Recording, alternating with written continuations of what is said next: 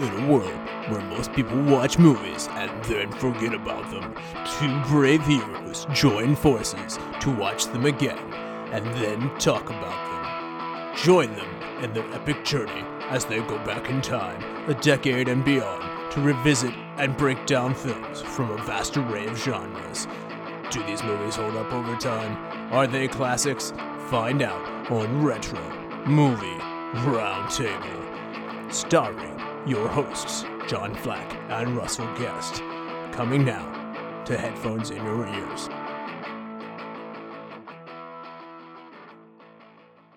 Welcome, all you lords, ladies, and knights of the Retro Movie Roundtable. Welcome to where we watch movies and then talk about them. I'm your host, Russell Guest. Sadly, today, not joining me is my usual uh, co-host and good friend, John Flack, but today we have his best friend and a heck of a co-host, familiar voice for all of you. Guess who's back? Back again. Fry is back. Tell a friend. Brian, how are you doing? I'm doing well, Russ. Thank you for that Backstreet Boys reference. That's Eminem, man. Oh. Okay, something I equally didn't listen to back in the early two thousands. Yeah, that's fair. That's fair. Uh, that's... So as you see, uh, Brian Fry's here, and we we can't uh, we can't pick up our early two thousands nostalgia well, but uh, this is going to be off the record, on the Q T, and very hush hush, because today joining us is from After the Credits from Los Angeles, California, Tyler Harlow. Tyler, how are you? I'm doing well. How are you guys doing? So good, man. Always a pleasure. We're talking movies. I'm I'm definitely going to be good. Oh, yeah. And the this is a great one. So as I mentioned, you're the head and creator of After the Credits, which is a really cool website. Tell the viewers at home what this is. It's a website that I created. The link is uh, after the credits blog dot com. I, I love movies and I love talking about movies. And I thought, why not channel that uh, love and excitement and passion into a uh, website so that uh, other people could share that? It's pretty cool. I mean, it's a lot of content. You got it up there. I see you've got everything playing now, and there's a lot of information about stuff out there that's actually in theaters now. Uh, you've got T V. You've got some video games, in fact, too. So it's it's it's a little all over the place. Uh, uh, how do you keep up with it all, man? Um. Well, uh, originally I didn't. Um. It was just me. Um. I really started getting into it in November, and I did. Uh, I think nineteen reviews, movie reviews by myself in that whole month. And, uh, it was a long, it was a, uh, lot of, lot of work, a lot of time. So I, uh, have a couple friends that will, that are helping me out, write reviews, you know, any, not just reviews, is anything entertainment related. And, uh, yeah, we're just, uh, looking to get all that information out there. Well, that sounds fantastic, man. It is cool, man. Uh, thank you uh, for coming on the show and sharing your expert knowledge with us. Uh, I think we got to ask you, though, some deep-cutting questions. Are you ready? As ready as I'll ever be. Who is your favorite female actress? I'd have to say right now, and I'm, I'm going to do a tie, Charlize Theron or Amy Adams. I think that they're both incredible actresses, and they're turning in some of their their best work, especially recently, and uh, especially Amy Adams. It seems like she's in everything, but she doesn't ever phone it in. She puts in a great performance. She's very dedicated, and uh, there are some movies that hinge on her performance, like uh, Arrival from a couple years ago. I thought that she was fantastic in that, and I uh, just look forward to the uh, to the role she keeps taking. Have you watched Sharp Objects yet? I haven't gotten a chance to. I really want to because I also like uh, Gillian Flynn. I think she's a fantastic writer. I've read the book. I haven't gotten a chance to see the show. Don't have H B O, so I'm either going to have to steal someone's Go code or uh, pay through it through uh, Hulu or Prime or someone, something like that. Well, as a longtime book peddler, we appreciate you reading the book first. Of course. He runs a movie website, man.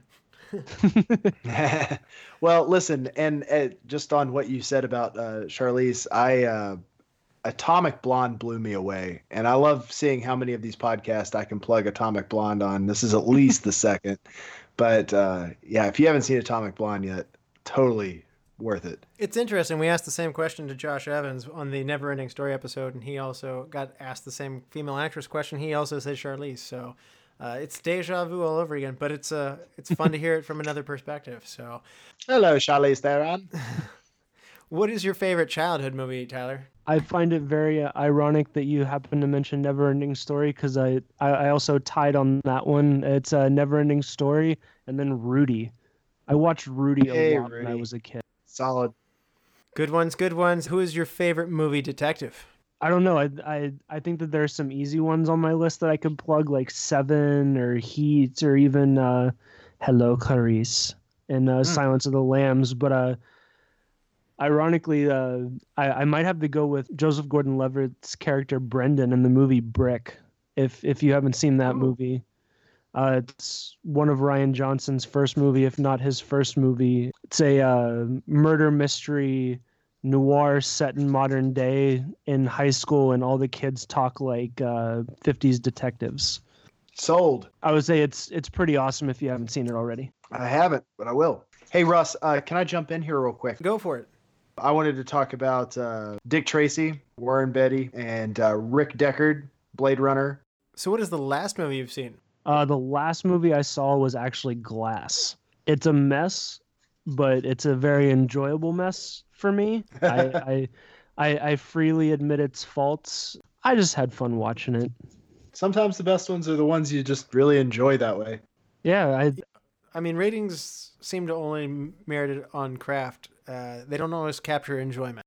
Last movie, if you guys haven't had an opportunity to see it yet, The Greatest Showman was fantastic.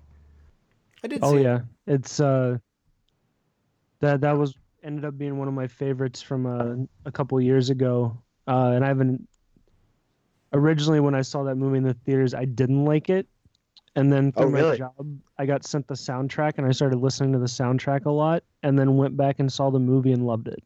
I'm at the point now where if Hugh Jackman is in a musical, I will see it without worrying about what it is. He took a very unlikable character and made, like in real life, P T Barnum, if you don't know, is a terrible person, uh, and made him very likable and very, um, you wanted to root for him to do right by his family. And I didn't know most of the history of that. I kind of assumed he was kind of a, but. Oh, he definitely is. So we're going to get into the movie today, which is L A. Confidential. It came out in nineteen ninety-seven. It made sixty-four point six million dollars domestically, according to Box Office Mojo. It places in twenty-fourth on the year in the box office, and the movie that places ahead of it is Anaconda in twenty-third, and the movie behind it was In and Out in twenty-fifth. This is a better movie than Anaconda, I'll tell you that now. And IMDb, yeah. yeah, IMDb gives us a... John Voight, no. IMDb gives us a rating of eight point three. Uh, the critics of uh, Rotten Tomatoes really love this movie. They give it a ninety-nine percent, so that's about as fresh as it gets. And audiences aren't far behind because the audience has given this a ninety-four percent. And it's got some Oscar hardware as well. It got nominated for nine Academy Awards, and it took away two of them. The winners were Kim Basinger for Best Supporting Actress, and as well as Hanson and Hyland for uh, the Best Adapted Screenplay. It also got nominated for Best Picture, Best Director, Best Dramatic Score, Best Sound, Best Cinematography, Best Art Direction, and Best Film Editing. However, every single one of those nominations that it didn't win went to Titanic that year, which came in and just rocked the whole world out. Uh, Titanic just took everything that year. So I, I was looking at that before this because I, I was wondering what it was up against, and it's just a shame that Titanic came out that year because I think this might have just cleaned up everything, at least for me. Yeah, I hear you. So let's get into where you guys stand on this movie coming in. Uh, have you seen it before? What were your thoughts coming in this time? If you had, how long had it been? When was the first time you saw it? So just give people a little feel for where you are on this movie. Tyler, take this one first. So I was about eleven years old when this movie first came out. Yeah, so I, I was a little bit young. My parents didn't want me to see the uh, the R-rated movies yet, especially uh, violent ones. So I... I I think I saw it more uh, like a couple years in the future where uh, I started to go back and see some of the movies that my parents didn't want me to see. I loved it. I I I love the mystery genre. I love the crime genre. There's just uh, especially f- like fifties like N- nothing made me happier than seeing a bunch of dudes in suits with shotguns running around in this movie. It just all felt right to me, and it just, yeah, I, I fell in love with it from the the acting to the score. I know we'll get into that later, but yeah, across the board, like I, I've enjoyed this film for a long time. So awesome. So you've seen it several times then? Oh, yes. Okay, and how long had it been since you last seen it? I believe that I, I watched it again after uh, Curtis Hanson passed away. So that was about two years ago. Interesting. And uh, Brian, how about you, man? What's your what's your uh, backlog with or backstory with this one? So we used to have this place back in college called Vintage Videos and Games. I don't know if it's still there in Morgantown or not, but it was this awesome little store where you could go in and buy movies for like two, three bucks on D V D.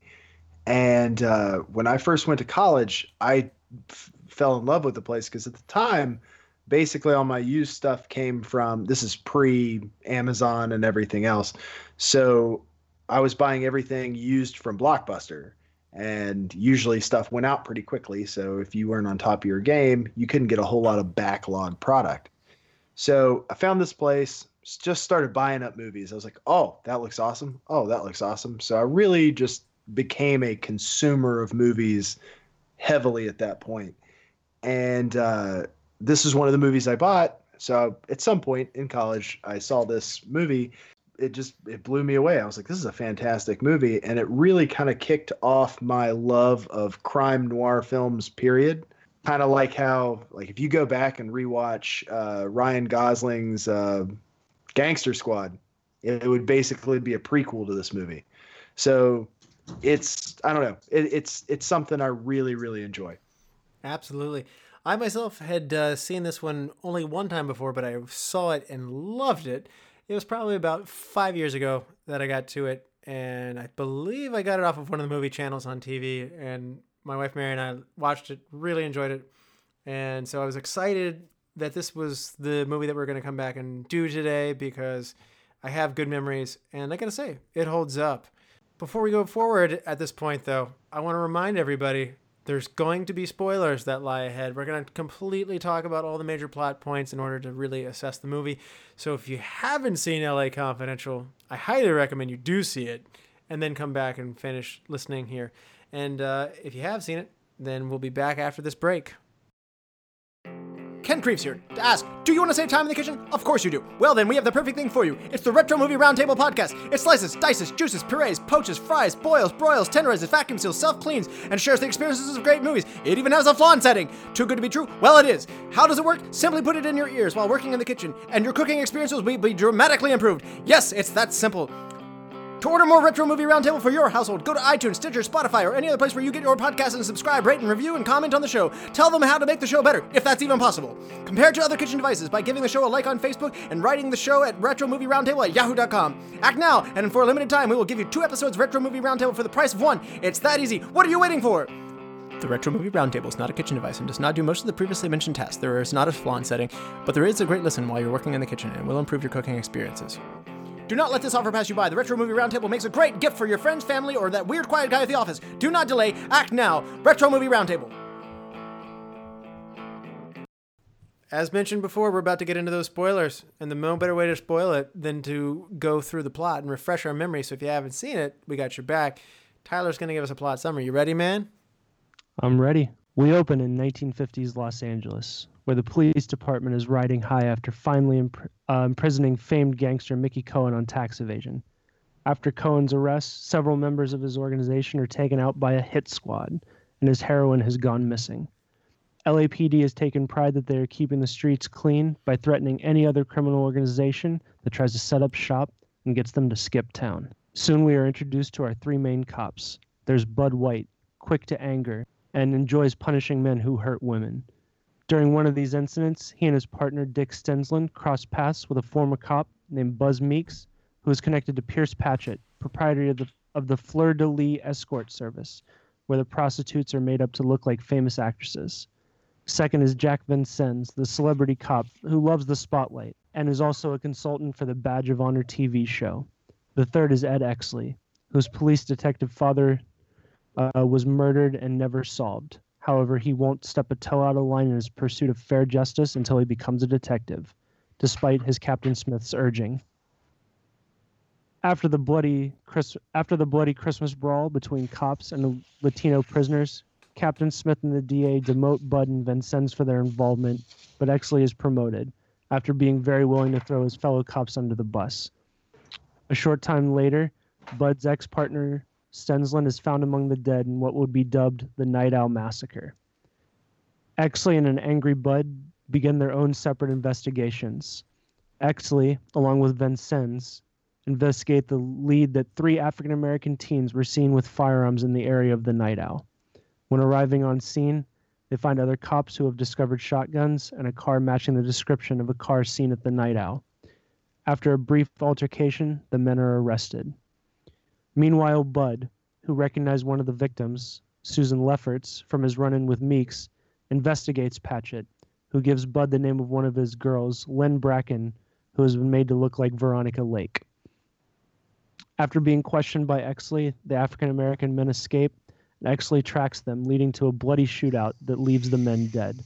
Exley is declared a hero, and the Night Owl murders are pinned on the African-American men, and the case is closed. After Bud begins an affair with Lynn, lingering doubts plague all three officers.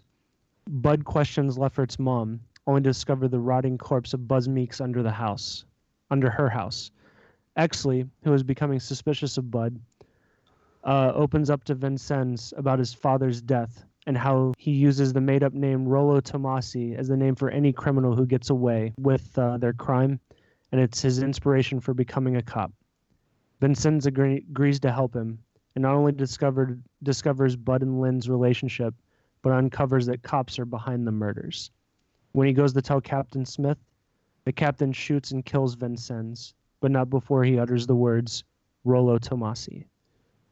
Captain Smith uses the name in conversation with Exley, who then realizes Captain Smith is dirty. Bud and Exley partner to discover what is really happening, which is Captain Smith has uh, begun to take over Cohen's empire now that he is in jail, using cops as a hit squad and taking possession of Cohen's heroin. Meeks and Stensland were loose ends who used to work for Smith that needed dealt with and serving as the inspiration for the Night Owl murders. This all leads to a bloody shootout, with Exley and Bud having to fight off all of Captain Smith's corrupt cops. Bud is left for dead, and Exley is severely wounded, but not before shooting Captain Smith to avoid any chances of him getting away with his crimes. Bud survives, and he and Lynn drive off into the sunset to Arizona, while Exley stays to continue on the force. Really appreciate that. That's a lot of go- lot of stuff going on there, and you did a good job to bring it all together, so... Thank you. And that's that. That's like half the plot. No, but that's the major stuff. That's what we're talking about. I, I think people's memories are jogged if they haven't seen it since nineteen ninety-seven. What do you guys think about the, the plot? Brian, uh, how does the story on this one go down for you? I think it's fantastic just in the way that those old kind of mystery slash detective novels go. Uh, they actually dived into this a little bit in um, the movie Kiss Kiss Bang Bang, where, you know, you always have separating plot points that end up tying together at the end. And it's true. That is how a lot of these, you know, crime noir things went. And it's just one of those plot points that I've always enjoyed. So, yeah, I mean, I don't think this movie really did any wrong. Interesting. I thought I had been reading a little bit. I have not read this book. Have either of you? I actually have not. I have not either. Shame on me. It's okay. I mean, you don't have to read every book every book that's in the store. I wanted to look at a few things, and again, I haven't read it, but from what I read, so this is the this is the third book of a quartet of movie or books that take place in Los Angeles by James Ellroy, and uh, it's a novel that it features three intertwining narratives of three detectives, as Tyler mentioned, Bud White, Ed Exley, and, and Jack Vincennes. So the book spans way more time, has way more tangents, and goes into far more directions, which a book certainly can do over a movie. And so this was really daunting to come into uh, this as uh, creating a movie. And sometimes when a movie is so complicated, you lose things. And they, they talked about cutting it down to only being about Bud White or and getting rid of Ed Exley's character. And the producers pressured, well, okay, then if you can't get rid of Bud White, then, or sorry, you can't get rid of Ed Exley, then let's make it only about him. We can pay a real actor to come in instead of Bud White. And so this movie had a lot going against it, as we may talk about a little bit later, but this is an interesting movie that had to find where it wanted to be within this. So the book has quite a bit more in it. As to be expected, like like you said, some stuff just has to be cut due to the nature of, of movies, or even even changed. I, I know that they I, I've read some articles where they changed some of the aspects of the book and made it, I guess, uh, a little more cinematic in its reveals or how the scene plays out, or you know, things like that. It's it's uh it's something that, that has to happen though, and I you know I. I mean, if the if the stuff is this good in the movie, I'm very curious of what the book is like. I've got a couple of differences, and you can let me know whether you guys like this or better or not. But from my standpoint, I think the movie actually made some great improvements. In the book, Jack Vincennes' uh, character, which is played by Spacey, has way more of a role in it. And uh, after he loses his position, he goes into uh, sent to vice. So he's sent to vice, and he loses his wife. He becomes a drunk, and he seeks redemption at the end. So it goes a lot darker in his story, and they kind of cut all that out and just kind of keep it simple. And another thing that I think that was interesting is the book has a full-out love triangle between Lynn, Bud, and Ed. Uh, well, I mean, Ed and Lynn and Bud and Lynn. Uh, and the movie revises this to just be, you know, Ed is kind of in a forced situation with Lynn, and it's just a brief physical encounter. Still very stressful for Bud, but nowhere near as involved as the book. And another big one is, in the book, Dudley's alive at the end. He doesn't get shot in the back, and you know he lives to the end of the uh, movie, which which considerably changed the ending. And uh, also, the movie adds uh, the movie added the fight scene in the evidence room where Bud and Ed start to fight each other and then get on the same page, because in the book, Jack, Bud, and Ed all sit together, just piecing together what they know in a long, drawn-out conversation with not anything major going on. So not nearly as cinematic, as Tyler said. So, Brian, uh, good moves for the, for the movie? Oh, absolutely. It, it's just funny. My brain's been sitting here working as you guys have been talking about this, because The Black Dahlia was another one of my favorite movies, which is apparently also written by this guy. And it also features a love triangle, so, and the whole detective crime noir style. So it's just another one of those things. I actually rushed over to check the I M D B for that, just in case anybody, any of the detectives were the same name. Just out of curiosity, it was Josh Hartnett and Aaron Eckert in the love triangle with Scarlett Johansson. Interesting. And as you mentioned, the uh, uh, Black Dahlia is one of the four books in the quartet as well. Right. Yeah, that's why I was like, oh my God, did I not put this together earlier? Which I think the only crossover character is uh, the D A, Ellis Lowe. He uh, he carries over into the Black Dahlia. Got it. Dif- different actor, but uh, the, the character's sure. Still there. Interesting. Brian, do you want to take us on a run-through of the cast so we can get to know the who's playing who? Oh, this is a fun one. There's a lot of good people in this. So uh, we start off with Russell Crowe's Bud White, Guy Pearce's Ed Exley. We got James Cromwell's Dudley Smith. We have Kevin Spacey's Jack Vincennes. We've got uh, Danny DeVito is Sid Hudgens. We've got Kim Basinger as Lynn Bracken. We've got uh, David uh, Strathairn, uh, Pierce Patchett, and Ron Rifkin, who's one of my favorites from my Alias days, D A Ellis Lowe, as we just were discussing. Strathairn, I always remember from, uh, you know, Dolores Claiborne or A League of Their Own. He's usually not a pleasant person in movies. No, but he's not particularly unpleasant here. No, he, uh, uh, honestly, I think the uh, the culture shock casting, at least, you know, uh, looking back on it now and how it might have looked in ninety-seven, I think it was actually really smart of them to cast someone like James Crom- Cromwell as Dudley Smith, because he had just played the farmer in Babe like a year before this. And so they were like, oh, how could that guy be the villain? Yeah, you suspect that he's a good guy. With a spotty Irish accent. What's that, boyo? Well, I think it's interesting in that uh, th- the movie seems loaded by today's standards, but at the time, the name value of these guys wasn't what it seems now. Russell Crowe was not a household name. Guy Pearce was an unknown commodity, both of whom are Australian. And uh, Spacey was building a name for himself, certainly, and had had an Oscar nomination. Uh, did he win, Tyler? I forget. Uh, yeah, this was after he won for Usual Suspects. Okay. Basinger uh, certainly was known, but uh, she probably, she and Danny DeVito and Spacey were probably what got this movie going, is what Russell Crowe was saying in an interview. The fact that there were all these different characters made it a little harder to get made. Great, great cast. I mean, it seems like a dream team by today's standards, doesn't it? Well, he oh. really hit a knockout blow, or at least um, Guy Pearce really hit the knockout blow with Memento, and that was like three years after this.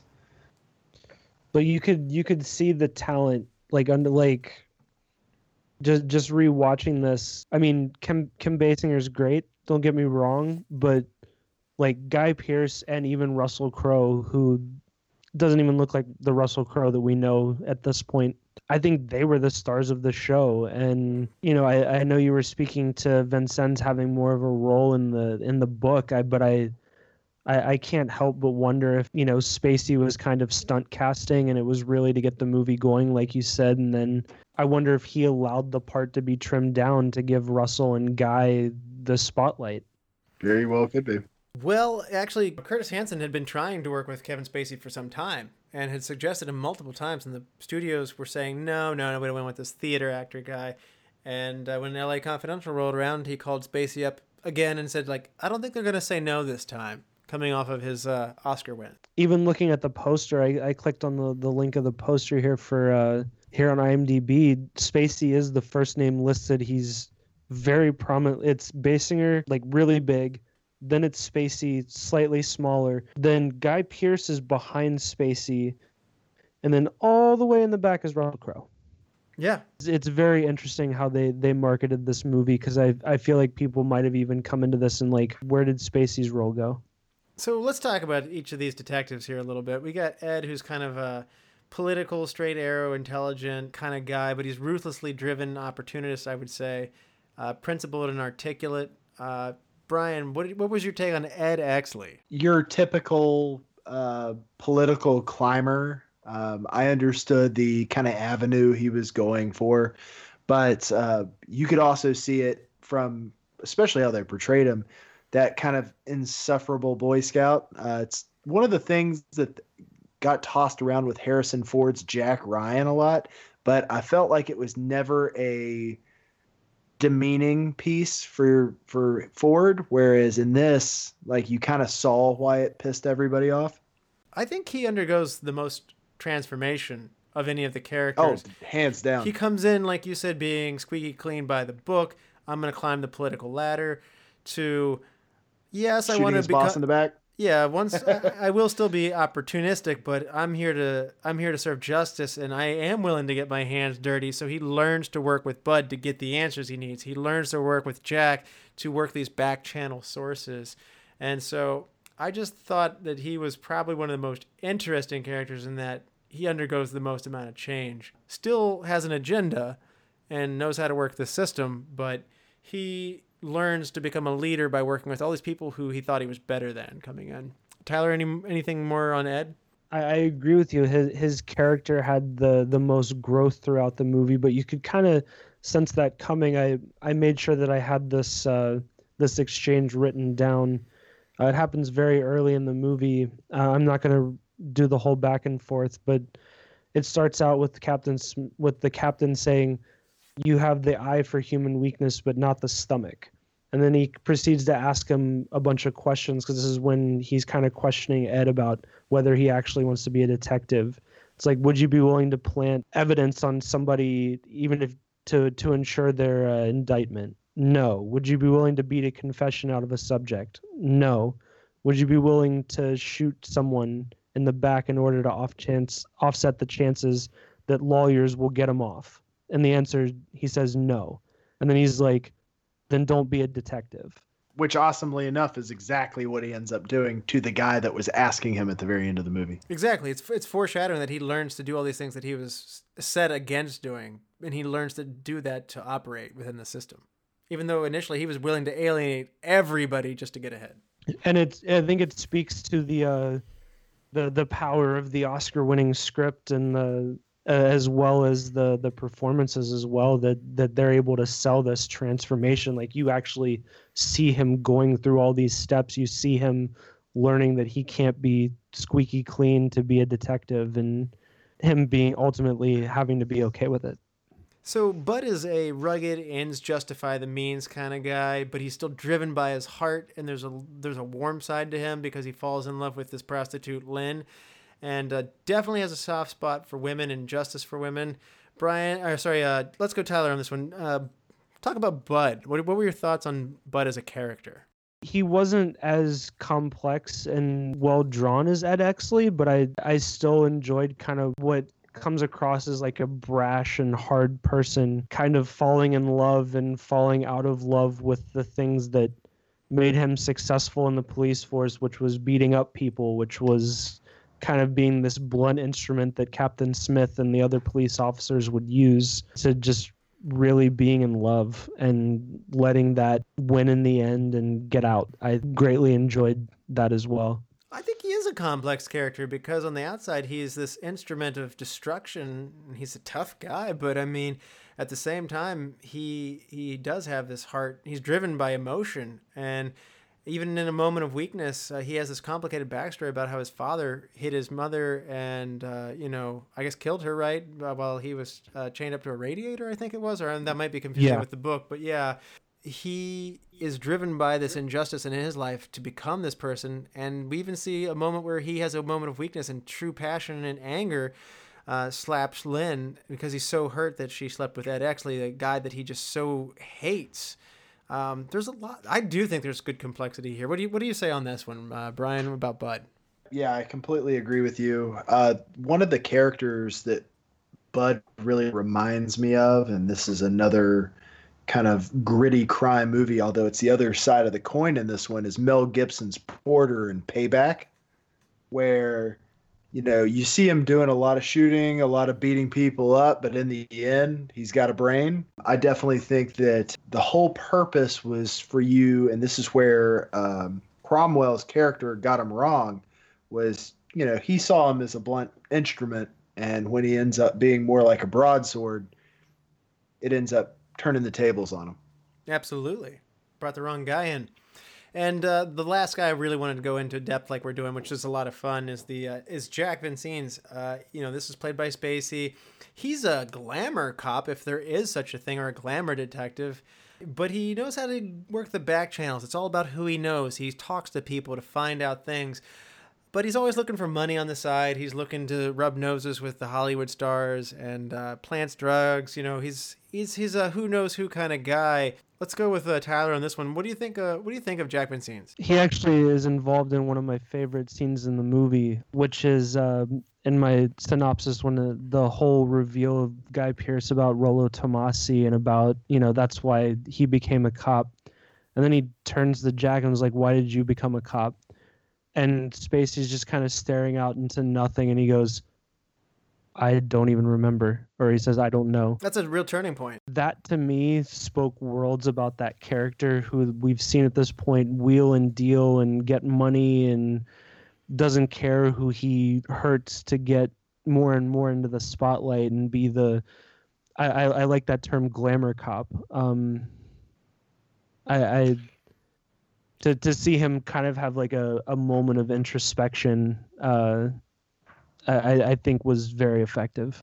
You're right. Uh, and, uh, that's definitely the big moment. His big moment is when he's questioned on that. But it, it is a changing moment for him because he leaves his money at a bar, stares at his reflection in the mirror, and he's not sure that he doesn't like the fact of what he's become. He doesn't like the fact that he can't answer the fact of, why did you become a cop? And Ed had this inspiring story that drove him, and he didn't have that feeling behind them. So Ed recruits Jack uh, to help him out because he knows how to work the channels, and I thought that was interesting. What do you, again, what do you think about Jack's character, uh, Brian? Here's how I would put Jack, just based on what you just said. Um, Guy Pearce, in a way, does something very subtly that he himself says he's against. He, in fact, buys Kevin Spacey based on the back channel workings of what he did initially, which was taking him out of his his element and his T V show and stuff like that. So he knows how to work Kevin Spacey. He has him pegged. Kevin Spacey's character is one of the more interesting ones for me, just because I I guess I kind of get the the glitz element. He's very non-apologetic of how he makes his money, of how he solves cases. Like, everybody tries to give him a hard time, but the fact that he has zero care about it, like, it, it gives nobody a real niche to, like, really dig him. That's why everybody kind of likes him and no one doesn't really. So I guess one of my favorite parts of the movie is how Guy Pearce can kind of work Kevin Spacey. Kevin Spacey has this moment of clarity with Guy Pearce. And then in the end, as his last act, and this is one thing that I've mulled over a lot, does he say that he'll tell Guy Pearce? Does he say it just because he finally gets it? Like, why why does he say the name? Like, did it just pop into his head? I think he's like, doing it to plant. I, I, really, I think he's doing it so that Ed Exley might find out that he talked to him, and that it's a it's a it's a I flag. Think, I think it's a seed he planted. But I mean, the more I think about it, it's like I could see him also saying it just because he's like, "This is it. This is exactly what happened to Ed's dad," and he says the name because he's it's dawning on him what he meant. Now, the unintended con- consequence was he brings it up to Ed Exley. So I've seriously had this when I rewatched it to do the podcast. I had this huge internal debate on, was this intended to be this? Was it intended to be this? I felt like there were three avenues here, and I loved the internal mental debate on why. Uh, I'm starting to, to, to feel you on this, Fry, because uh, I, I, I after he says Rolo Tomasi, he kind of laughs to himself, like he chuckles. Yes. And I thought that, like, in my head, I was like, oh, that's because he knows that Captain Smith is going to mention, like, he knows that he's setting him up, and that, you know, like, there's no way that Captain Smith is going to figure out that he's setting him up. Like, we got him type of thing. Mm-hmm. But now now I'm kind of kind of with you, because uh, I actually thought Vincennes was the one character who, while he didn't, I don't think he completely arced like Bud and... and Ed did, but I thought he had like a small bit. I think he may have arced more than I I thought that he did, and had that moment of realization that, yeah, like like you said, like that this is what Ed meant. This is the the this is the feeling. Yeah, and this is the guy that gets away. I also wanted to point out how fun it is to watch Ed and Bud make a team. They each each one brings to the other what they don't have. They're such foils for each other. Bud's this uh bad cop, all emotion, you know, beat you up, and then Ed's a cerebral guy, and at one point Bud's like lamenting, i'm just not i'm not smart enough to figure this out. Well, Cromwell also laid the illusion down when he told Bud, he's like, I hate that guy, and he's like, the force needs smart people like him. And then at the same time he told Ed, he's like, Bud's a good detective who's willing to do what needs to be done. And that's foreshadowing, and that those two guys will help each other with the parts that they don't like about each other, coming together to reinforce and take down, oddly enough, uh, the guy who was fond of both of them, who was their boss. So, and they complete each other by throwing clips to each other, guns to each other. They, they throw the keys to each other. Like, everything's working together, and the way they shot that just reinforces these two opposite worlds functioning together to become one amazing officer. Well, th- that's actually what I was going to mention. All three of their personalities make up one good cop. Oh, you're okay. Right. That's true.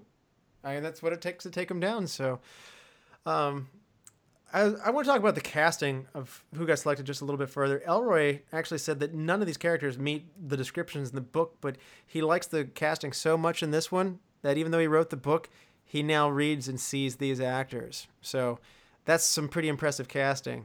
It it kind of shows you the power of casting, because, like, who knows where Crowe or Guy Pearce would be today if they didn't have this movie. Like, this was the movie Like, I'm I'm sure they would have made their movies in Australia and things like that, but like this really opened them up to the American audience and to the, you know, it. I, I would argue that these roles opened up their careers. I don't I don't think we'd have some of their landmark performances without this movie.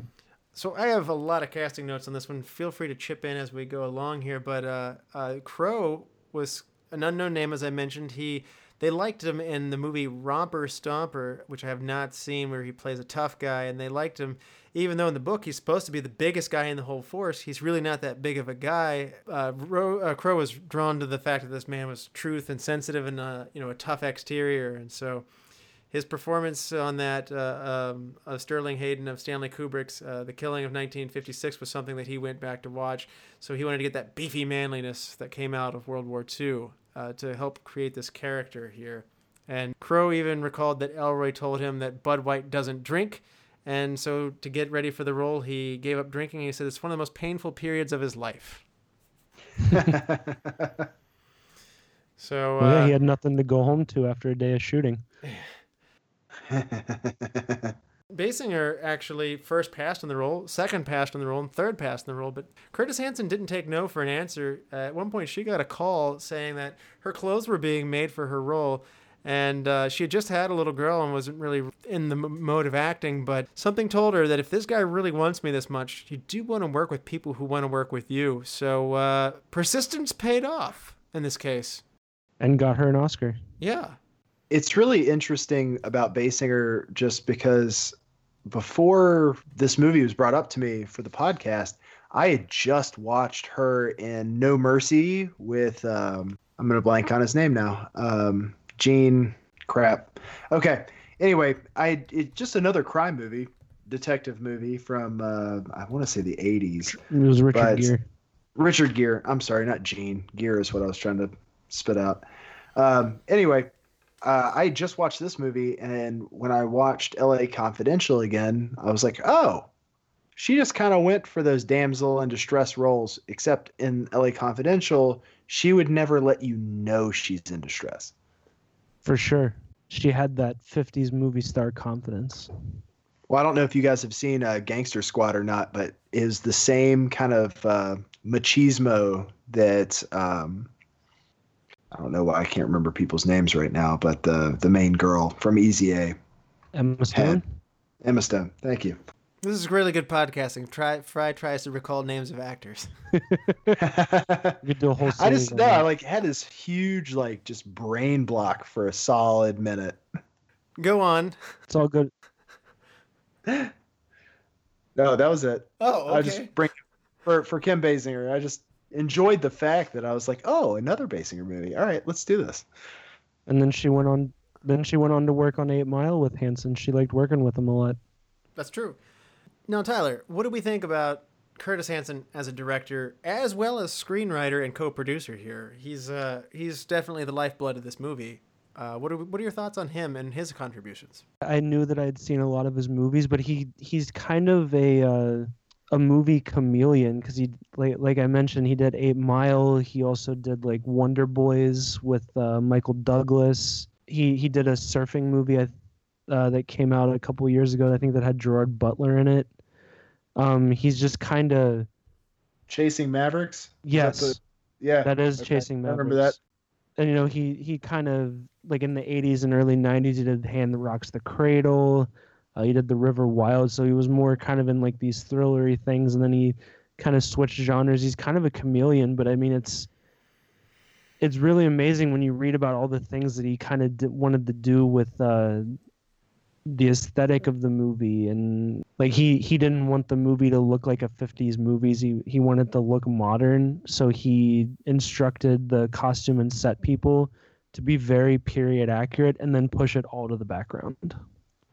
So he wanted the movie to kind of, he wanted to, to live in the fifties, but also be something that almost looked modern, which I, I thought was really interesting. And he had so many great camera shots. Like, I wish that I had written down a bunch of them that I liked, but like there were a bunch of times where I was like, ooh, I like that shot.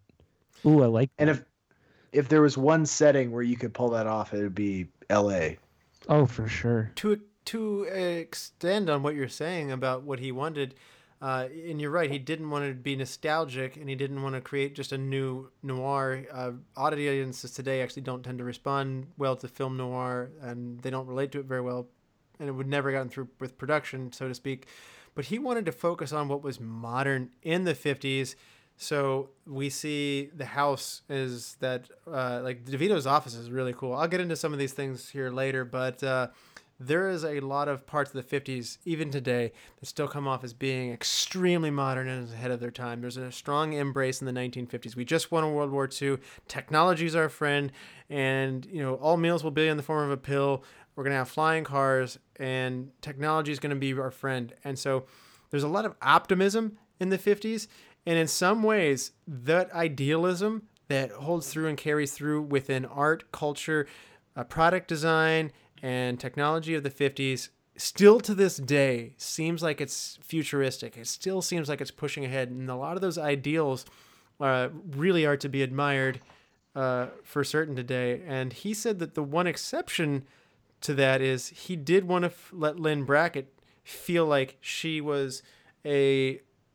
element of a former era, and that he was okay with her because she was there to look like Veronica Lake, and she's the only character in the movie who knows what she is. Everybody else is grappling with a tough identity.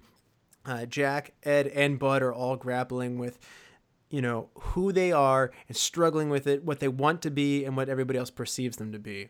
Not to hijack you on that one, but I just thought that that tied in so well with some of those other elements that Curtis Hanson was talking about in some interviews. For sure, and I I think that that there was a lot more care put into this than I've seen in some of his other movies. And I, as I mentioned, like in in my plot summary, I cut out like half of the plot of the movie. There's always something going on. There's always something happening to any of the characters, whether they're following a lead or they're in a shootout or they're falling in love, they're fighting with each other, they're fighting with, you know, the, there's always something going on. I, I didn't even mention Danny DeVito's character, who who's a very interesting character. He runs the Hush Hush magazine with the the, the tagline that Russell started the, the podca- podcast off with. Um, and he's very instrumental because he's also getting used by Captain Smith. He's being used in this manipulation of all these characters, and uh, but the thing that's amazing is it it you're able to follow it all. Like in the end, it all still makes sense. It all, you can trace the lines back, and you can. It's uh, it, it was all just very impressive to me.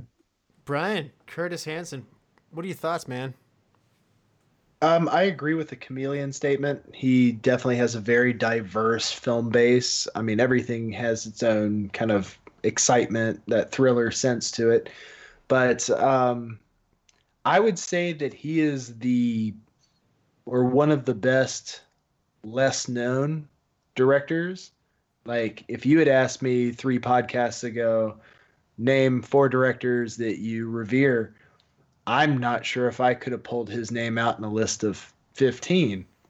I think this but, is the top of, this is more than his Mount Rushmore. I think this is the, the, the top of his career. I don't know if you guys, I would assume. No, I, I, yeah. I totally agree. I'm just saying that I, I've always really enjoyed this movie, but he's just not someone that pops into my head as like, oh, him.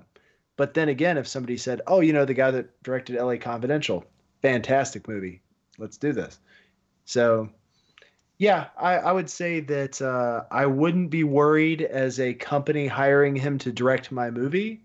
But at the same time, I'm not sure, you know, if he had had two or three more of these just knockout punches, I think he would be considered in the, you know, Hall of Fame. I myself kind of took a look at his previous catalog and kind of went like, how did this guy make such a good movie? Or how did he not make more good movies like what you're talking about? It, it is. I mean, The River Wild was great. Yeah, underrated. I hold this movie up, I guess, a lot. So I just, I, I, I'm always amazed that this guy did this movie and he did it so well. So, I well, mean, the... if you think about it this way, he's integral to some uh, Kevin Bacon usage. Oh, for sure. but also to to Russell's point, it it's st- staggering to think about the guy who directed this. His last movie shoes. was Chasing, and Chasing Mavericks is his last movie with Gerard Butler. Yeah, which was enjoyable. Uh, yeah, but this movie is more than enjoyable. Perhaps not memorable, but enjoyable. Another fun Curtis Hanson story is Guy Pearce said that he learned a lot. Keep in mind, this is early in his career, uh, through Curtis Hanson. He said one of the biggest things he learned as an actor was the power of stillness. Hanson would tell him to stand still and just let him do the camera work and just convey the emotion that's on his face. Pierce uh, was insecure about this at first, but he said it served him throughout the rest of his career in a really profound way. And Brian called out Memento and those introspective moments that mm. he is still, uh, you, I can see that Pierce learned that lesson here in this movie. So that's a fun uh, progression as an actor. So pretty cool that Hanson yeah. made that kind of an impact on him. Agreed. Yeah. I wanted to go into atmosphere a little bit, and I, one of the things that I wanted to talk about here is uh, Curtis Hanson also put together a series of images when he wanted to sell the movie and kind of uh, flavor or essence or spirit of what he wanted the movie to be. And he took uh, some of those images you see in the beginning when Danny DeVito's telling you about how wonderful L A is, uh, the postcard, the orange groves, the beaches, the open freeway of California, the California dream. But he also incorporated elements of like the like gritty celebrity magazine, so like that would later go on to influence Hush Hush. They actually did have smear media back in the day, kind of like they do today, and it was it had it graphically looked different. It was presented differently, and other things were in there as well, like Bloody Christmas is a real story, The Night Owl is a real story that happened in L A, and they collected real events and they wove those into the movie, and it gave it a sense of authenticity. And like you guys were saying, he did want it rooted in the fifties, but he just didn't want you to be distracted by, oh, look at that toaster. Look how different things were in the fifties. And so mm. he didn't want to sell the noir angle. He wanted to sell, this is a California angle, and there's all parts of society here. You see the black neighborhoods, you see the movie stars, you see the drug connections, the gangsters, you see uh, the prostitutes. And it's all happening in this place where all these interchanges and interstates are popping up. So it's it's a it's a city of intersections and, and fast speed. Well, I wouldn't I wouldn't peg the uh, the time frame as being the noir aspect. Like noir has always been heavy heavily cynical. Like the the idea of crime noir as being, you know, fatalistic. Mm-hmm. That's fair. Yeah. Not necessarily to do with the set or anything or or time frame where it's, because I look at Blade Runner and I say that's crime noir. Oh, absolutely. So Tyler, you live you live in Los Angeles, correct? I do. How much do you feel the uh, Curtis Hanson version of Los Angeles? Is it uh, overgrown by other elements, or do you really feel that mid-century uh, vibe around town as you go around town? Uh, I honestly uh, think it depends on where you go. There, uh, there, there's a part in the movie where uh, they go to the Formosa Cafe, and it's where uh, Guy Pearce thinks that one of the prostitutes is made to look up like Lana Turner, but it actually is Lana Turner. It's that scene. I love that scene. And uh, that cafe is still here. It's actually a couple blocks from my apartment. So, like, there there are those locations that are still around, and there are the places that still try to keep the old Hollywood f- vibe alive. But then you also have uh, a lot more traffic, a lot more people, a lot more modernization, uh, whether it's the... due to the industry or due to uh, just kind of where society's heading today. But it, it's it's all fascinating. And uh, I, I meant to jump in on this earlier. Sorry to change topics on you slightly about L A, Russell, but you mentioning that, uh, you know, they, they culled from real events and things like that. That was one of the things that, like, I greatly enjoyed about the movie, because I'm sitting there thinking, I'm like, because I, I knew that those events had happened as I was watching. I was like, oh man, like it makes total sense that the this police chief would think to take over Mickey Cohen's empire while he's in jail by doing this. Like that, that makes total sense to me. And I, I think it's uh, a testament to their research and, well, not their research, as it was mostly Ellroy's, but uh, just just to the, the idea of that. And I, I anything that that finds a way to move fiction into uh, to merge fiction and real life in a uh, palatable and uh, realistic way uh, r- really gets me. No doubt about it. So going back to the uh, locations and stuff, I, I have to put on my architect hat for just a minute and nerd out and tell everybody the house that uh, you know Patchett lives in is actually an amazing nineteen twenty-eight twenty-nine house uh, in Los Angeles by famed architect Richard Neutra. This is an early, early example of steel-framed housing in America, as well as gunite, which is a sprayed-on concrete application. Um, it's got simple, clean forms, flat roofs, large expanses of windows. They celebrate the precision of industrial means and the construction of art kind of and technology all coming together, kind of what I was talking about, this optimistic view of what the future could be at the time and to create something that was going to make the world a better place. And it's kind of amazing that uh, they put this in there. It's never been shot in a movie before. And so that's one of the reasons Curtis Han- Hanson wanted to go to it. And uh, it's perfect for Pierce uh, Patchett. He just shows he's a man of style, sophistication, bravely different from everything around at the time. A lot of rich people at the time probably would have been in a stuffy old mansion, and they didn't want to do that with the character. So I really love this set piece. Probably of any uh, house or piece of architecture we've done in any of this uh, series, the Lovell House by Richard Neutra here just uh, excites me. Uh, is it just me, or is is this an... Did, This this place jumped out at me as like the best location in the movie. Uh, is it just me, Brian?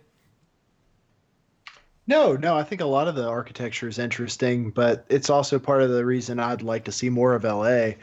Um, I think there's definitely uh, stuff out there, especially a lot of the, the houses from old L A. I mean, you can even go as far as Iron Man, you know, that iconic house. Um, I'm a huge fan of people doing weird stuff with their homes, so... Which is funny because I have a very traditional house, but I don't know. I I enjoy seeing it. Absolutely. And another fun one, uh, the nineteen twenty-eight City Hall building. They do a good job of kind of setting it in the scene there to make it seem like it's the tallest building in Los Angeles, which it was all the way through nineteen sixty-four. Uh, used to have a, a, um, uh, a zoning code that made sure no building in L A was taller than that. The old Venice police station is uh, also another police station in uh, Assault and Precinct thirteen. So for fans of that movie, there's a little bit of overlap here. Uh, Lynn Bracken's house uh, was done. They put a lot of thought into this one because they wanted it to feel different. They wanted it to feel like you stepped inside of a fantasy. You uh, the downstairs is... You're in Veronica Lake land, and everything's very swoopy and very like far-fetched. Uh, but the upstairs... That's for Lynn, and that part of the house was different. It's more stripped down, and that's the real her. And so when she lets Russell Crowe into that part of the house, or I should say Bud White into that part of the house, she's letting him in because he sees her as somebody that's more than just a Veronica White lookalike, and that's why she liked him so much. I don't know if you guys picked up on some of those physical set pieces to reinforce the character there. I definitely did, and the... I think at one point the dialogue even backed it up too. I, th- I think there was a part where Russell Crowe said, "They all know you as Veronica Lake, but I know you as Lynn." Um, mm-hmm. Yeah, that's a good one. Yeah, no, it definitely. And uh, back back to your your architecture thing, Russ. The uh, all of the sets were real locations. Like they weren't sets. They went out and filmed in L A. The only set that they actually had to build was the the motel where they would take people to beat up, and uh, where the final shootout happened. That was the only set. Everything else was real locations. Yeah, and they turned it into Swiss cheese too, which is fair. That's probably why they had to build it. Probably. Um, Brian, what do you think about the wardrobe? We got a period piece. Uh, the look and feel of the time is very immersive, and uh, what do you feel about the style and the glamour and the glitz of L A from these characters here? I think that they did a good job doing wardrobe for a period piece, but at the same time, it being L A, who says it needs to stay there. I think it, like it's uh, like the director's whole piece about being both old and modern. I think they did a very good job at uh, mimicking both aspects. The one thing I will say about, I guess, style back in that time, I don't know how anybody wore suits that baggy. They look comfortable, man. It just seems like it would, I don't know. I, I would think that if you're running after somebody, something like that would be encumbering. Man, I don't know. I think your your uh, kids someday will want to look back at your jeans that you wore in junior high and say, uh, why were they so baggy? But they were so comfortable. Oh, no. Oh, I agree with that, but I'm not running after bad guys. Oh, man. Clothes are most comfortable, and they best barely touch you. um, um, no, hey, no skinny, skinny jeans for Russ. No, no, not for me. Uh, fun, fun wardrobe story is Crowe wanted to come off as big, and he's not the biggest guy in the whole world. As I mentioned in the book, he's the biggest guy in the police force, and so he asked a, a wardrobe dir- uh, director, uh, Ruth Myers, uh, to make his sm- suit small, so it seemed like he was busting out of his suit. And uh, being a a aficionado of fashion and uh, the aesthetics of the time and whatnot, she said, she goes, "That's just bad sewing," and didn't choose to go that route. And uh, Crowe had actually an article where someone said people who are dressed well in movies, and he actually got into this, and uh, he cut it out and gave it to her because he's supposed to be a blunt instrument and an unimaginative dresser, but uh, he was saying, like, you dressed me too well, but you made me look good, so thank you. But kind of a, like, uh, wink, wink, nod, nod, you made me look too good. So. And and like I said, nothing made me happier than watching a bunch of dudes in suits with shotguns running around having a shootout like that. It just, that not only is it like great stylistically and costume wise, but it just, just looks cool. Yeah. Let's be, on, yeah, let's be if honest. If you haven't seen Gangster Squad, you should watch Gangster Squad. Josh Brolin. Another thing that I looked for there was Ed Exley's got these really pale blues and icy grays, which kind of goes with his character. And it's interesting, again, back to Bud White, uh, Russell Crowe's character, he's got a lot of warm browns, and that shows the warmth in his character. And those things kind of set up, you know, Exley's stern. And then obviously you got uh, Jack, who's got a flair, and, you know, he's uh, he's he's out to make a statement. For sure. And we haven't even talked about the, the thing with Exley's glasses, too. That that was a very big yeah. character uh, sticking point. Stop telling where... a man that carries a gun to take his glasses off. Please put them on. Yeah, he told him to take them off. Then he's like, "Just don't shoot me." No, that's a great. That's a, that's, a, that's a good comment about wardrobe there. And then another one of my favorite pieces of wardrobe is uh, Kim Basinger. She's beautiful, by the way, and that first appearance. The reveal, as she's in this black cloak with the white framing of her face along the trim of her hood, and the way the camera rolls around and shoots her, that's just such a good reveal, and that's such a good use of the wardrobe to make this dramatic unveiling of what is a very important character. Uh, and, uh, you know, it's it's amazing. And uh, Kim said that she had a hard time with some of the elegant Uh, clothes that she was wearing. She admits to being a bit of a tomboy, and uh, she's got a very cute Georgia kind of accent, so she's she's not necessarily what you perceive on the screen, but uh, that's acting. She she uh, she yep. she uh, she comes across as everything they need. And she got an Oscar for it too. So yeah. uh, uh, Tyler, what do you think about the yellow tones of this movie? There's like none of the reds are in there. Things are desaturated, very yellow. Why do you think that was? To, to kind of go with uh, what we were talking about with Hanson and what he wanted to do with the aesthetic of the movie, it it kind of deep down it's like a very dirty story. Nobody, like, there are heroes, but they're not necessarily good guys. They they all do something not great character-wise throughout the course of the movie.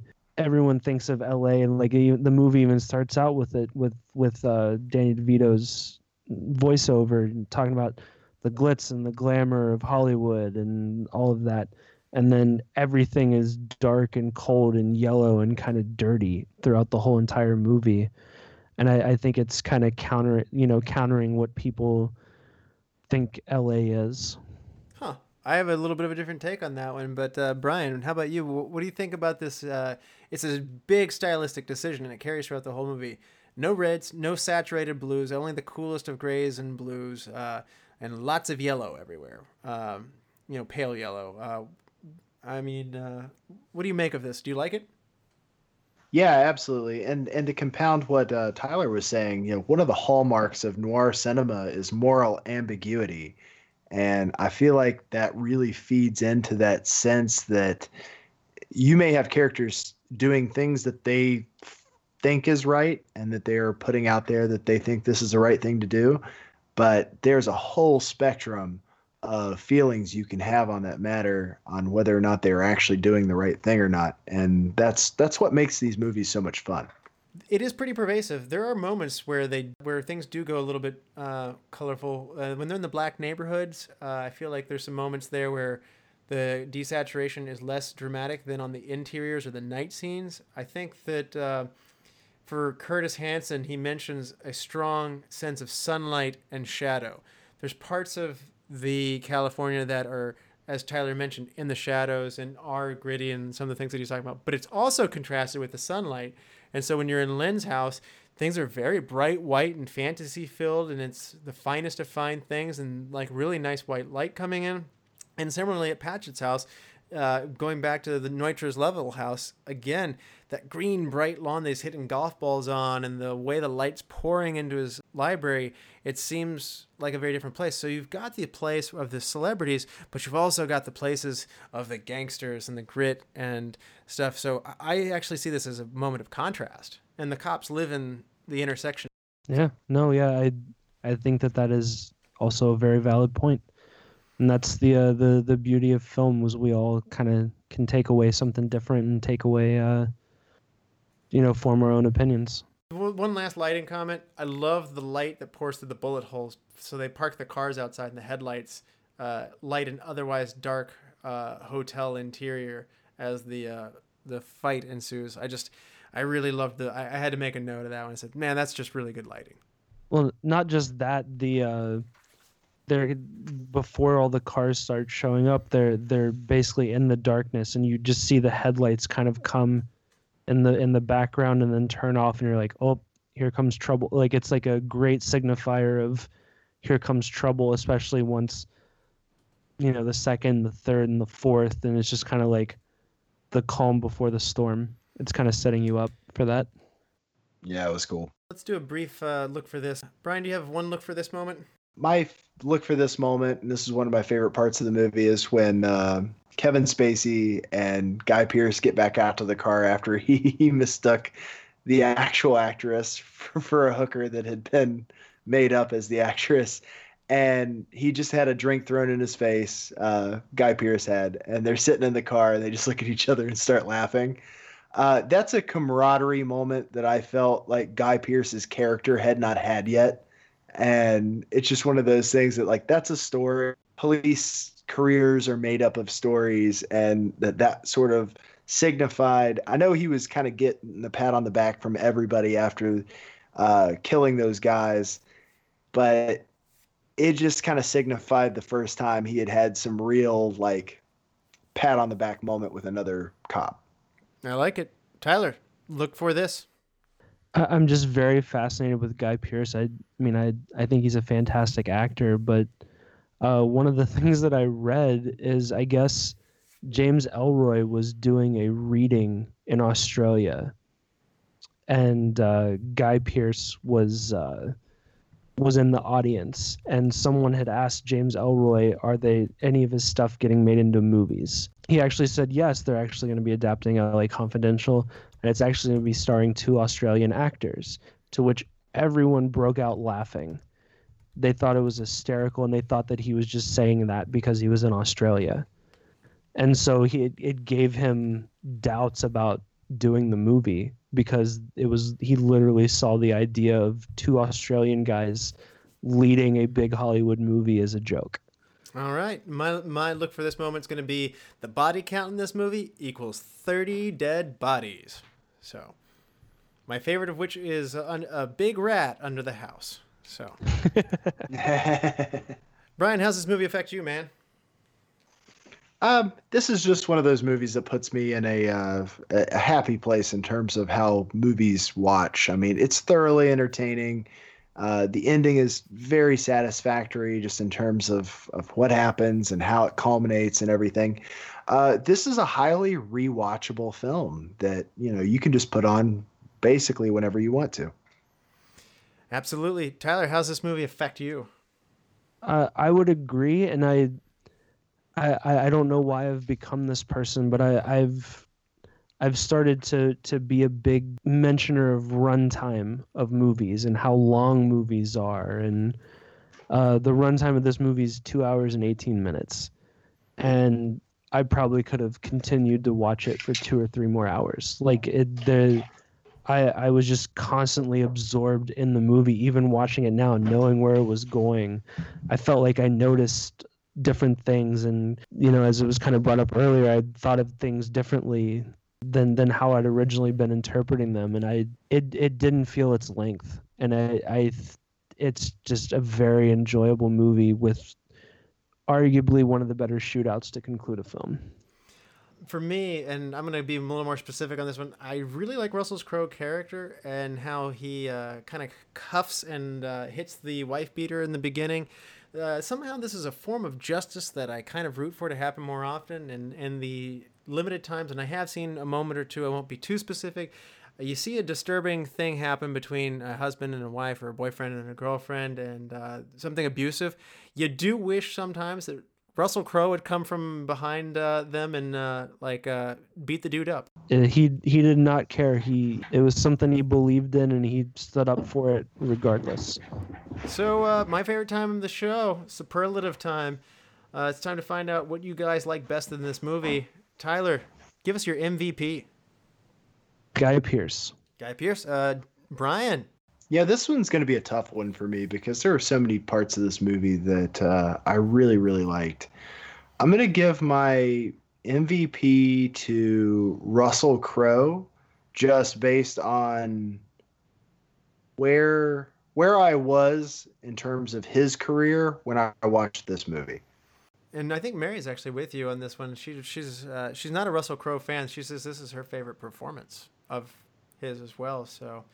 But for me, I'm going to go with the Curtis Hanson. I just think the fact that he helped produce this thing, he had to go to bat for it really hard. They did not want to make a movie that had multiple characters in it. They did not want to make a retro movie.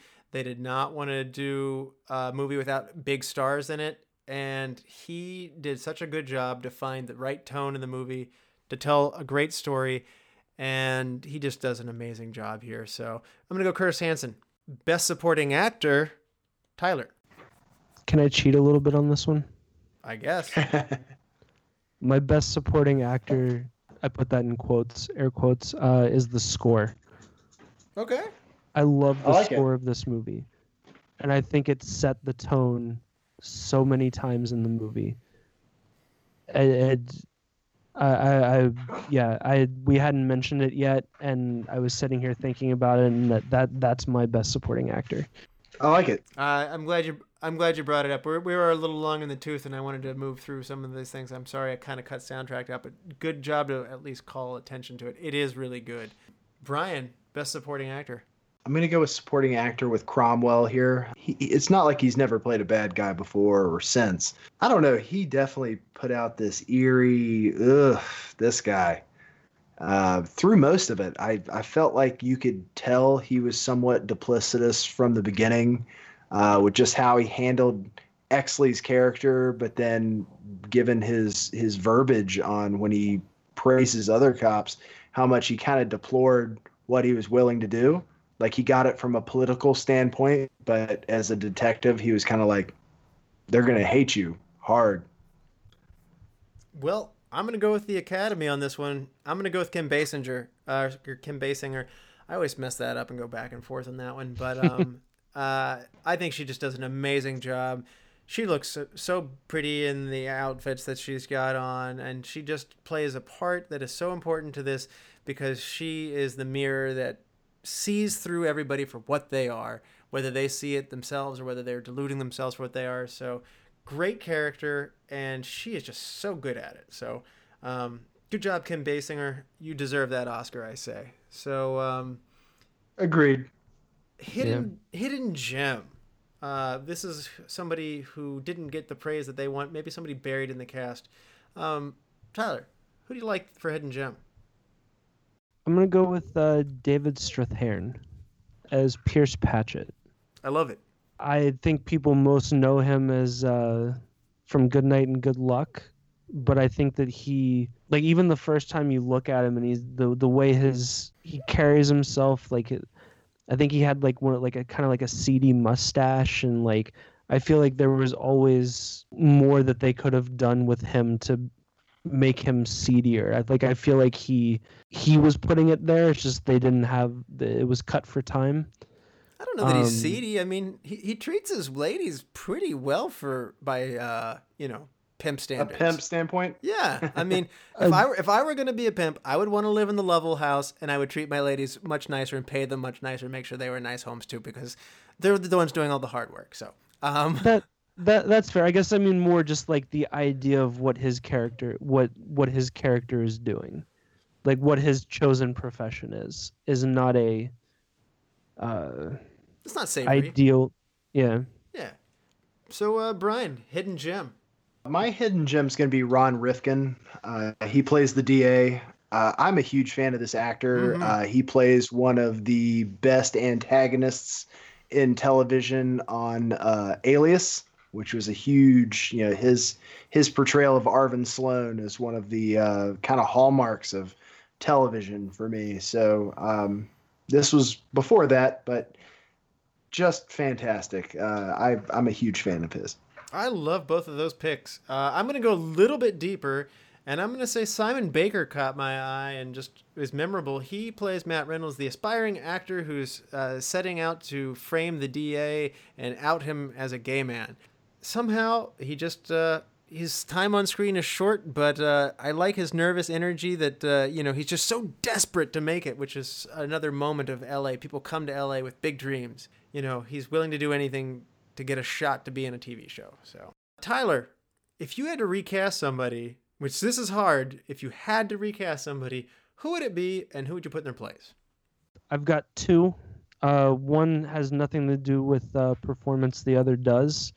Uh, Sid Hudgens is described as a tall and sickly thin man in the in the novel, which Danny DeVito is not. So I just think that it was more to get Danny DeVito apart in the movie. I think it would have been interesting to see who they could have gotten else in that role. Uh, Boo. I, I, like I said, I, I had no problem with DeVito in the role. It's just, it, it's back to the whole Jack Reacher, Tom Cruise thing where he doesn't look oh, like God, the way the character totally is agree with described. You. Oh, so man. Like, DeVito's narration never been a worse man. Sorry, DeVito's narration is just so good though. I, I love him, and he does seem like this energetic guy who's driving around town, driving up controversy. Um, and I, I like him. I'm I'm I like Danny DeVito in the role, just as described on the page. He's different than, so I, I'd be interested to see who else they could have gotten for that. The other person I actually would have recast was the mentalist, Mister Simon Baker. Um, I didn't particularly enjoy him in this. Um, But the, the flip side of that is I I don't know who else I would have put in there. So uh, I'll hang my head in shame on that one. Yeah, ouch, man. That you got me on both of those. I, I loved I, I prior, hurt me on DeVito there. Uh, Brian, recast. Um, I'm going to kind of tie it back to something I had said earlier in the show, just to, to have that plug again. But I'm not saying this needs to be recast because it doesn't. But uh, I could easily see Hugh Jackman playing Jack Vincennes. Just this, oh yeah, you know, high flying, like got that charisma. This is what I do. Um, I think that would have been an awesome, uh, like if they were to redo this movie now, um, I could see see him being pulled uh, for that piece. Um, past that, I don't know. There's not a whole lot you could you could really change for me. I agree that DeVito was good for it, but I haven't read the book. I will say that in terms of of casting gone wrong, I completely agree with the Jack Reacher piece. Um, I've read several of Lee Child's books, and you couldn't get someone further from the visual of Jack Reacher than Tom Cruise. Although I did enjoy both of the Jack Reacher movies. Um, mm-hmm. The other one, the only thing that I would put anywhere close to a a miss on casting would have been Tom Hanks as uh, Robert Langdon in Angels and Demons and Inferno and uh, Da Vinci Ooh. Code. Okay. That was another brutal one. Brutal miscast. So L A. Confidential, though, you're going with uh, Jackman over Spacey. I also think Ryan Gosling would have been good as Vincennes, but that's just me. Okay. Well, the thing is, he he played that part already. Not that specific part, but he plays that character in Gangster Squad with yeah. Josh Brolin. So that's what like, made me he's think already of it. Kind of done it because they, I mean, that's another noir movie. Um, and they pull in characters similar to these, um, whether you want to say as an homage to it or or whatever, but it's literally a prequel to this because they're going after Mickey Cohen, and yeah. Mickey Cohen goes to jail at the beginning of this movie. So I'm going to go with, for my recast, um, Paleo Sir, Serganti, uh, or Sergianti. I'm not good with this name here, but anyway, he plays Johnny Stompanato, the goon who, uh, Uh, gets his ball squeezed uh, by Russell Crowe. I, I wanted something better from this actor, and I, I'm kind of taking the easy road out because I love the casting of this movie. Love Crowe, love Spacey, love uh, Pierce, uh, and Cromwell too, and uh, Strathern. Uh, I just so I'm gonna put Jerry O'Connell.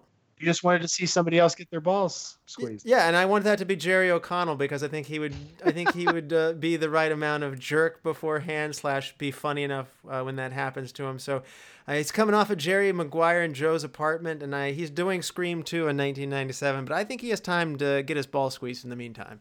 Cinematic masterpiece, Scream two. Yes. He, either him or to even call from from another actor who's appearing in Scream two is Timothy Oliphant. Mm-hmm. Okay. Oh, there you go. Best shot. I'll tell you what. There's. Oh. I'll tell you what. Timothy Oliphant. Just because you brought that up. How about Timothy Oliphant instead of Guy Pearce? Ooh, that that hurts. Now, now, now I'm the one that's hurting. That was his M V P, man. That's a low blow. uh, I be- love Timothy Oliphant though. So. Uh, best shot of the movie, Tyler. Uh, I, I think we already said it. It's the shot at the end with the the. all the cars pulling up with their lights and then going dark and kind of really setting the scene for the final gun uh-huh. gunfight. Uh, there are alternate posters uh, that have that as part of the uh, image of the movie. So good choice on that. Brian, best cinematic moment or sorry, best shot. Yeah, I oh, gosh, that was mine too. It's okay. You're allowed to agree. Yeah, I don't know. I don't know. I was like desperately trying to think. Okay, what's my next favorite? Uh, um, if I'm gonna go with the next favorite, I actually really like the shot where uh, Vincennes is dancing with the girl and Danny DeVito comes up. Yeah. Okay. And he's like, "Can I get?" And she just like totally bounces on him, and he just has that look like, "Hey, it's not for everybody." um my best shot I mentioned ahead of time was the camera rotating around Kim Basinger at the uh market in the beginning when we first meet her, and she's in that black cloak with the white trim on there and those red red lips and her pale face um as uh Crow meets her for the first time, and she's striking and he he takes a not- notice of her. I just I've, I I mentioned before how much I love that scene. So um also, just a small nod to Ed stopping the elevator with his shotgun, firing it into the doorway, and the camera shifts as we see mm. his face, like at a moment where he's really shaken up. So, um, I yeah, that's a good one. That's a very close. I also, I, I know they're they're actually pointing this out in the movie, but I also like the whole thing where uh, you have Kevin Spacey uh, talking to DeVito about I'm going to bring him out here, and then you can see the movie release in the background. Oh yeah, yeah. yeah. So that whole shot down the street. Yeah, no, that, that was a good one too. And really early good telling of uh, Vincennes' character as well. So yeah. best best scene, Tyler. Um, I actually did a report on this scene uh, in film school. Um, it's the scene where they're interrogating the three African-American gentlemen, and he's flipping certain parts of the conversation so that they can all hear and intimidate each other and like all that kind of stuff. I, I just think it's a, a brilliant scene, and one of the first times you act, you actually see Ed Exley, like you actually see him be a good cop rather than people telling you that how good he is. Like you see like the all the mechanisms working in his brain, and I think it's amazing. Good insights on that one, Brian. Best scene. I think I'm actually going to echo your, uh, your your elevator scene, but the entire thing that comes of uh, him taking the guy who didn't really want to go with him into the room, his partner gets shot, he kills the first guy, like that whole him just really breaking into that role that he wasn't supposed to be good at, according to Cromwell. Okay. Yeah. Um, this is a hard one. I I I had a, maybe two runner-ups and ups, but the one that I'm going to pick is the interrogation scene where Ed Exley goes from each of the black uh, young men and pulls the lever to like share information across the intercom to pin them up against each other uh, by manipulating what they hear and what they don't hear. I like that the guy pees himself. I like that one guy's difficult to get along with, and he's just breaking him down. And then out of nowhere, Russell Crowe can't take it anymore. It's not going fast enough for him. He plays Russian roulette by popping the gun in that guy's mouth. All the while, there's another great shot. Uh, this is very hard to do. The director is shooting through the glass, and you can see the people on the inside of the interrogation room, and you see the reflection, and it's very clear, so you can see them, but you also see into the actual room where the uh, subject is being interrogated. It's just really well shot. I love the pace through there, and that's probably my favorite scene in the movie. But I do have to give a nod to Bud and Ed uh, shaking down the D A and dangling him out the window. Oh, it's, yeah.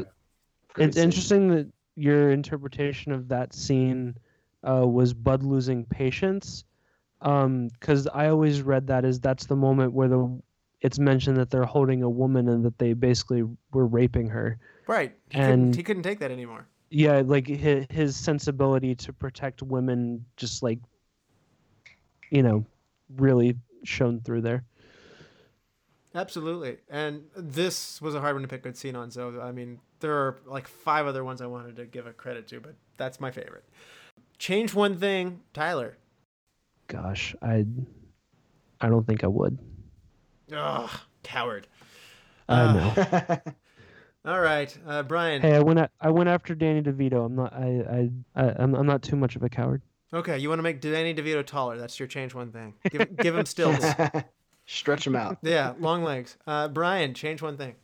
You know, I'm actually going to echo something that I had said uh, already for uh, Black Hawk Down. This uh, this movie could have been longer. You know what? Yeah. I normally disagree with you, but this time I just had such a good time with it. You're right. I wanted Hanson to make the other four movies, or the other, the rest of the quartet. I loved yeah. it so much. Um, I had I had actually seen where this was uh, originally slated to be a miniseries, and I was like, oh, don't tease me with that.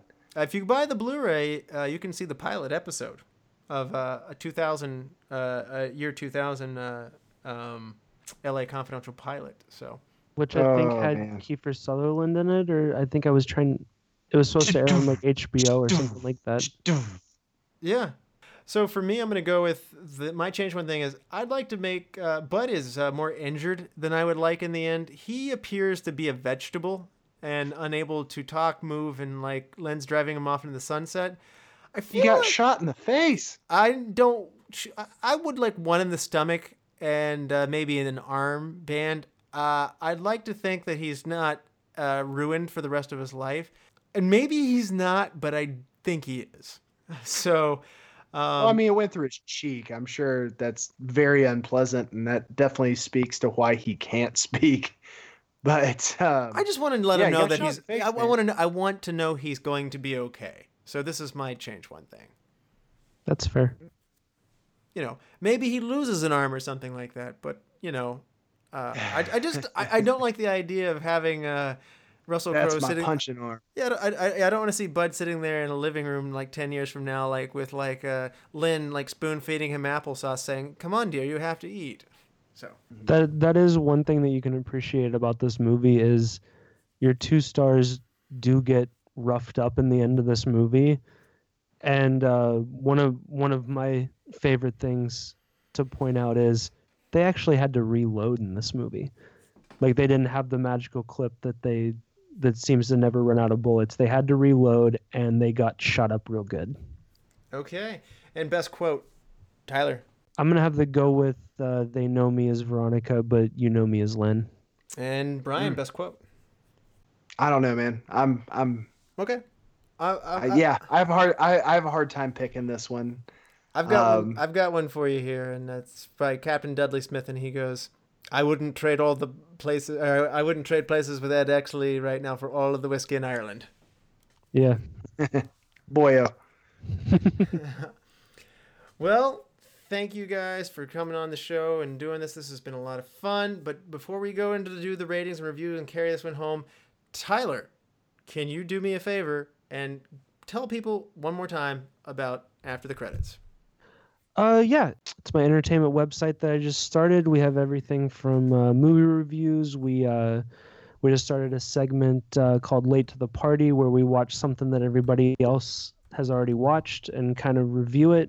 We also, you know, looking to do things like where we bring to light movies that are on V O D, uh, just really anything entertainment-based, uh, but uh, mostly uh, mostly on movies. Awesome, and it is such a cool site. Please do check out After the Credits. Uh, Tyler's doing some great work over there. So, five-star rating scale. Does this movie hold up, Tyler? Oh, absolutely. I I, I would even say it held up better than, than I remembered it. All right. Five stars, though? Oh, absolutely. Yeah, it's not not only is it a great movie, a great crime movie, it's a fantastic movie movie. And... Uh, Yeah, no, I'd recommend it to anybody. All right. And Brian, uh, five-star scale, what do you give this movie? Uh, I'm going to go ahead and give it a five as well. It's fantastic. I'm going to make it a clean sweep. Uh, for the third time of the show, uh, it's history. We've got a five-star three-way clean sweep. I love this movie, if you couldn't tell already. So... Uh, kudos to this movie. Let's talk about the movie we're going to do next time. Brian, you want to help me pick that? Yeah, absolutely. I think it's time to get funny, don't you? Sure. Yeah. Funny is always good. So we got three funny movies. Uh, so we got Half Baked is option number one from nineteen ninety-eight, a story of three not-so-bright men who come up with a very serious, crazy scheme to get a friend out of jail. Option two. Coming to America from nineteen eighty-eight. An extremely pampered African-American prince travels to Queens, New York, and goes undercover to find a wife who he can respect for her intelligence as well as her will. And option number three, Friday from nineteen ninety-five. Two homies, Smokey and Craig, smoke a, uh, smoke a dope dealer's weed and try to figure a way to get the two hundred dollars they owe to the dealer by ten p.m. that same night. I think we're going to go with uh, Coming to America. Okay. It's a good pick. It's a good pick. It's a good one. That's solid, it's solid. Fantastic pick. I don't think you could go wrong with either any of those three. That's right. And uh, so, Tyler, thank you so much for coming on the show, man. You've been a great host. Uh, and um, Brian as well, thank you for coming on. And uh, not a problem, man. Always a pleasure. Holding it yeah, down as always. I had a lot of fun. Uh, to all of you lords, ladies, and knights of the Mo- Retro Movie Roundtable, please reach out to us, like us on Facebook, write to us on Retro Movie Round, uh, Retro Movie Roundtable at yahoo dot com. Give us a, uh, let us know what you think of the show. Uh, we really appreciate reviews from iTunes that we get. That helps the show grow. Uh, like us on whatever, wherever you get your podcast, and uh, tell a friend. Um, we really want to help grow the show. If you know somebody who would be good to come on the show, we're always looking for that too. So, as always, thank you for listening. Be good to each other and watch more movies. Brian? I'm going to give you guys a quote from another one of my favorite detectives. This is Marty Hart from H B O's True Detective, and it has specifically to do with detectives. You know, I've seen all different types. We all fit a certain category. The bully, the charmer, the uh, surrogate dad, the man possessed by ungovernable rage, the brain. And any of those types could be a good detective. And any of those types could be an incompetent shitheel.